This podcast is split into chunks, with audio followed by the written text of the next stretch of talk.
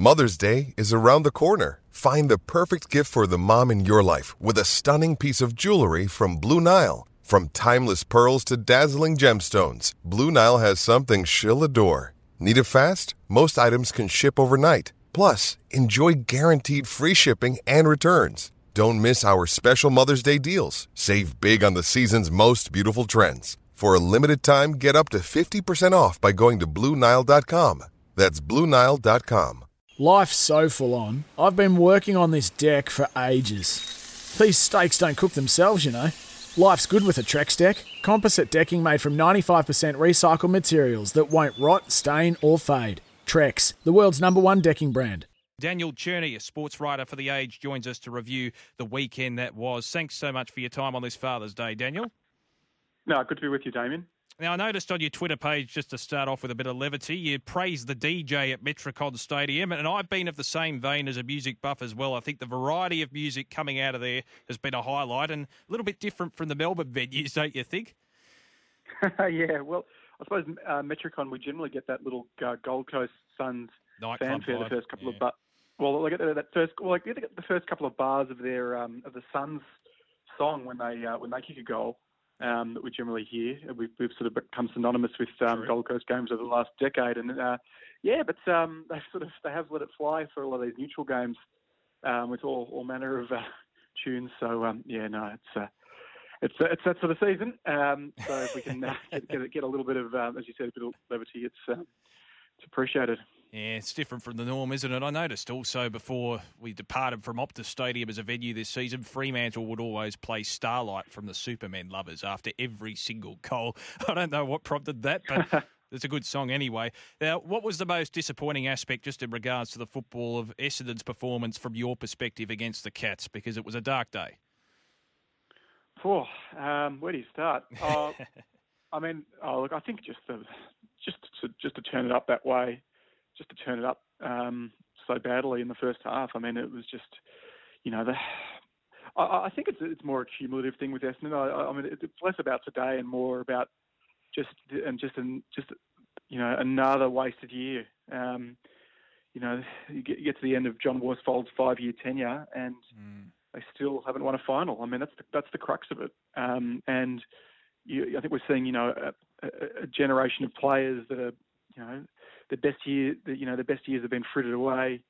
Um, I mean, I know they've had injuries this year, but you know, Geelong were without Joel Selwood and Gary Ablett and Zach Tuohy, etc. So it, it's just, uh, you know, and Rhys Stanley. It's just not not really an excuse anymore. Um, um, oh, yeah, there, were a lot of issues, but um, just just just how how easily they were cut up.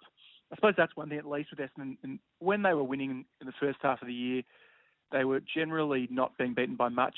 Um, uh, so, well, they were generally winning, and, and when they were when they were losing, they weren't, weren't beaten by much, and, and, they weren't conceding many goals. They were they were conceding some. Um, you know, their, defence was at least tight, um, and uh, even if they weren't sort of um, you know, setting the world alight. But um, you know, to be to be that badly beaten, it, it really it, it, looked like a team that had put the queue in the rack um, with the finals, you know, effectively already out of out of um, out of the question, and, and certainly now uh, it's yeah, just just a completely another wasted year. You know, a handful of kids have shown a bit, but um, this this is you know, I, I think it's really.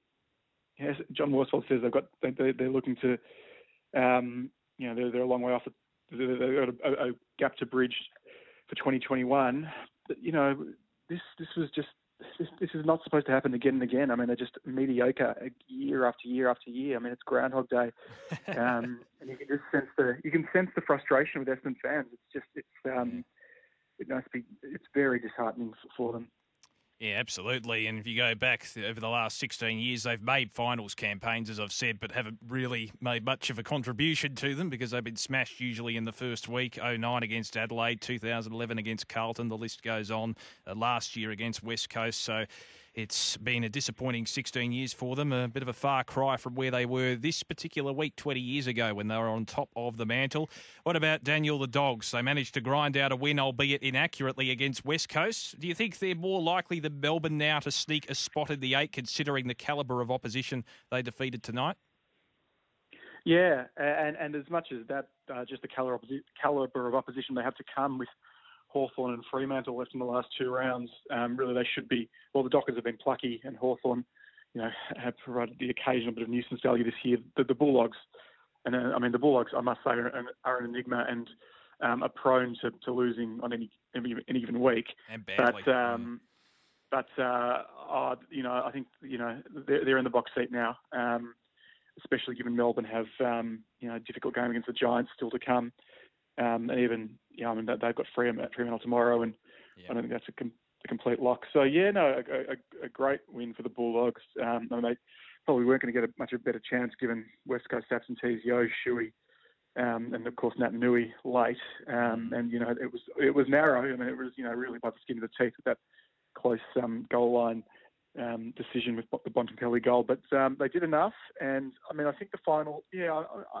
think either Mel, Melbourne or the Bulldogs provide plenty for the finals. I think they're both on their day. I think, they're both exciting teams um, who, um, you know, I think there are a lot of players. I'd like, you know, I'd like to see Christian Petracca play in the finals. Um, you know, Max Gawn, um, even some of the players like Kozzie Pickett. But by the same token, you you want to see Marcus Bontempelli in the finals. Um, and, and plays of that ilk, you know, the way that um, Caleb Daniel's been going, Tommy Rattore. So I think the Bulldogs are, yeah, I mean, they, they, they played in Melbourne a couple of weeks ago. Obviously, they were too good for them on that occasion. Um, they've been up and down this year. The, Bull, the Dogs, they've had some, you know, great victories and some terrible losses. As I said, I, I think the bet, the difference between their best and worst this year has been just about as big as any team, yeah. as any team in the competition. But um, you know, they are that, that has it's a huge win. It's edged them um, into the into the box seat now. Um, and uh, I still I still think there's a there'll be a you know St Kilda won today and Collingwood um, sort of suppose um, took a bit of the, the heat off I by beating Carlton last week. Obviously lost to Brisbane on Friday night, but I think St Kilda and Collingwood still be a little bit nervous given their respective runs home. Um, not completely locked in either. So I still think there's probably uh, we got three three spots up for grabs: Collingwood, St Kilda, um, the Giants, Melbourne, and the Bulldogs.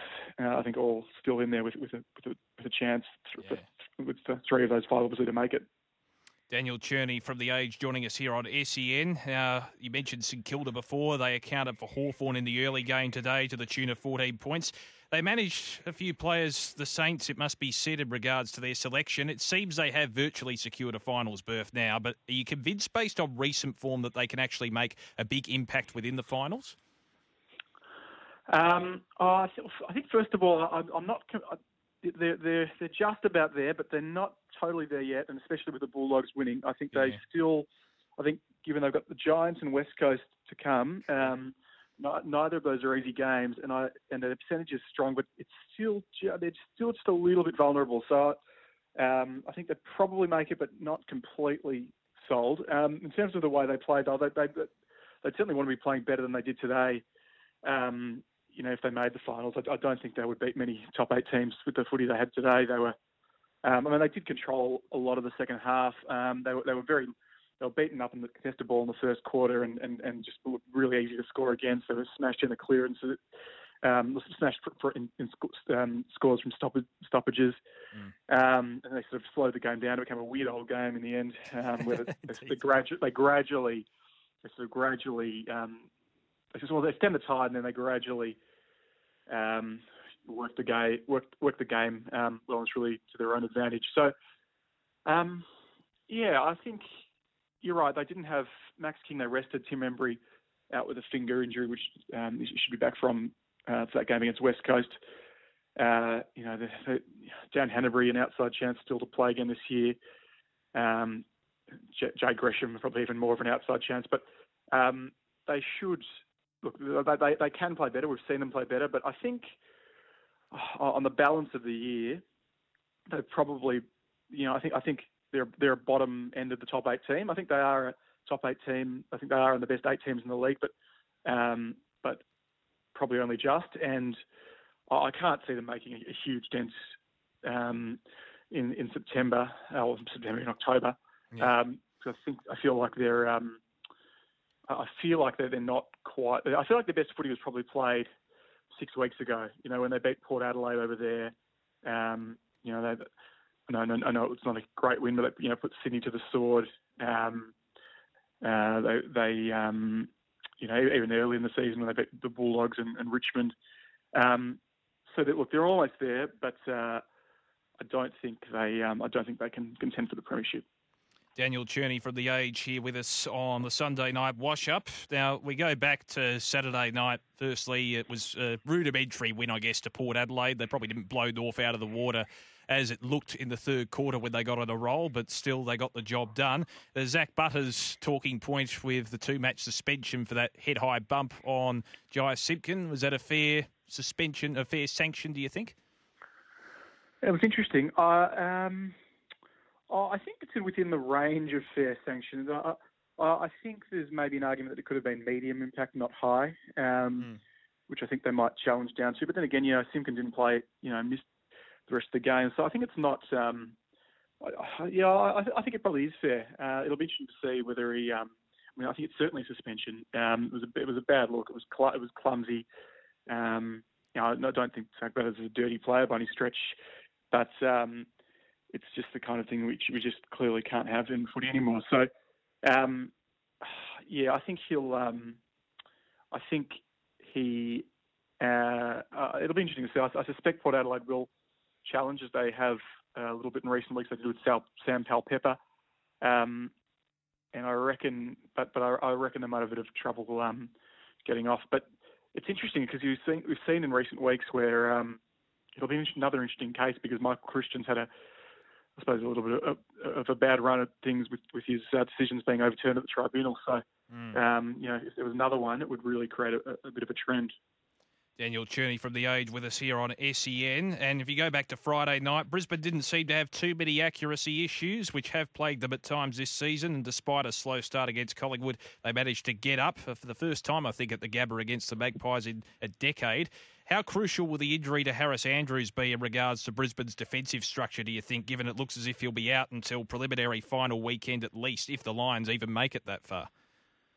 Mm. Oh, it's a pretty big loss. Um, I think there aren't, there aren't many. I mean, we know you know, he was all Australian last year. He's the vice captain, um, probably on track to be all Australian this year. Although uh, missing the last couple might hurt those claims. Certainly, um, you know, he's very, very rarely beaten.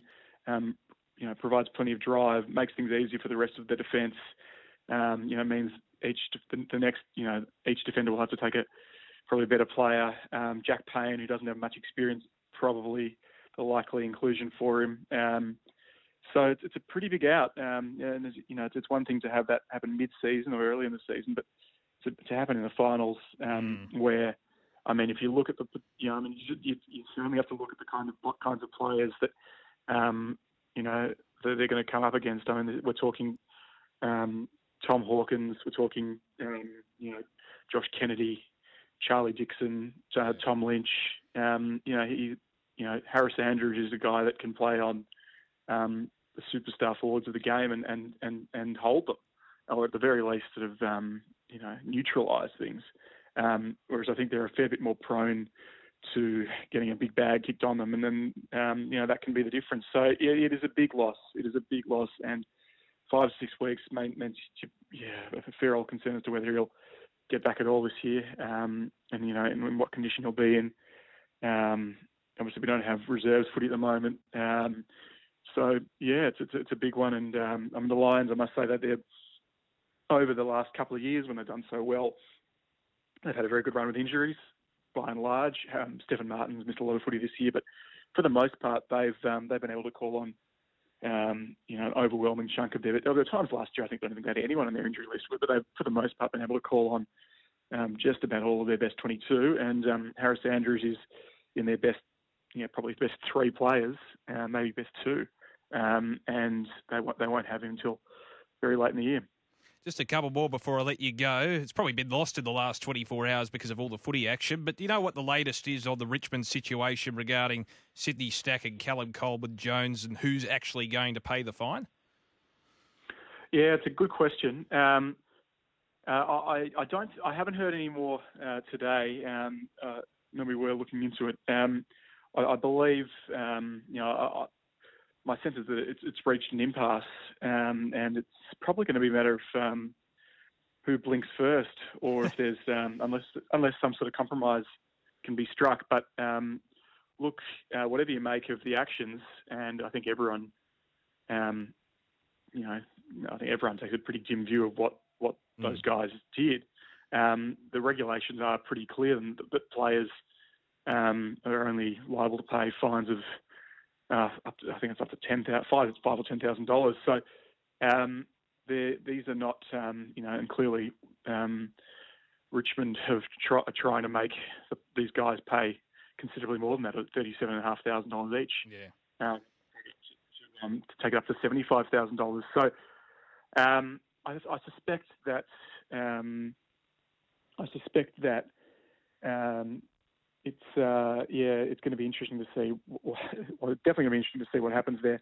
Um, I mean, it's it's a re- it's really it's a real sad situation that um, a, a, staffer can ha- may perhaps lose their job um, because of yeah. the hundred thousand dollar, you know, hit from the soft cap. I mean, it, there's something just that's not right about the situation. Uh, I'm, not, I'm not necessarily saying that Stack and Coleman Jones should have to pay the whole fine because that is a, you know, while they well, they've clearly done, you know, the wrong thing, um, that is a, and a really stupid thing. Uh, let's be honest. Um, that's not a, um, you know, that, that's no, that's not a small sum of money, especially for players um, early in their careers who are not on, you know, not on huge sums. So, um, yeah, it's um, it's going to be really interesting. As I said, I think that it's going to be a matter of who blinks first. I think the PA, and it also it's worth noting that it comes at a time when the, the AFLPA um, are, you know, bracing for what could be a pretty tense collection, uh, or at least uh, maybe perhaps already you know, um, embroiled in, but um, preparing for the escalation of what could be pretty tense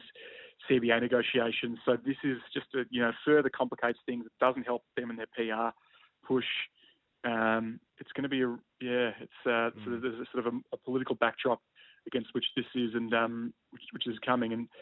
And you've got Brendan Gale, the, Rich, the Richmond CEO, the former AFLPA CEO many years ago, up there, um, and Paul Marsh, uh, both in the Queensland quarantine hub. So uh, there's nowhere to hide. Uh, indeed, you're right. It's going to be intriguing. And just as I let you go, Daniel, we're speaking with Daniel Cherny from The Age here on SEN. Given it is Father's Day, what's your favourite sporting event memory in terms of attending a match of some description with your father? Is there any that comes to mind? Oh, that was a nice question. Um, oh, there's plenty. Uh, very lucky. Um, really, my dad who, um, you know, fostered my um, my love for sport. Uh, I think um, oh, probably the one that um, probably the one that I'd say is uh, we, I was very lucky. I went with my dad and my a couple of younger sisters. We went to, in fact, I think it was um, it was Father's Day weekend actually. Um, in the end, yeah. um, we, we went to Adelaide to watch St Kilda play in the qualifying final in 2005 with Saints fans. Um, when um, when the Saints upset Adelaide at, uh, at AAMI Stadium, um, and yeah, we flew over and um, yeah, Robert Harvey had played a fantastically memorable game to, towards the end of his career, and um, unfortunately didn't work out all that well four night later against the Swans, but um, a very memorable, a very memorable night and, and weekend. Um, and uh, yeah, I think that's, that's right up there. If uh, I can't think of many that would beat that one. Hard to believe that was probably 15 years ago this weekend. Yeah. Uh, Daniel, really appreciate your time this evening, particularly on a Sunday. All the best for all the news breaking that you have to do for the rest of the week. It's been a busy year for you. All the best, and thanks again for joining us. No dramas. G'day, Mike Hussey here, but you can call me Mr. Supercoach. KFC Supercoach BBL is back and there's 25 grand up for grabs. So what are you waiting for? Play today at supercoach.com.au. T's and C's apply. New South Wales authorisation number TP slash 01005. Damien, you take care. G'day, Mike Hussey here. Get on board Australia's best fantasy cricket game, KFC Supercoach BBL. It's fun, free and easy to play. Play today at supercoach.com.au. T's and C's apply. New South Wales authorisation number TP slash 01005.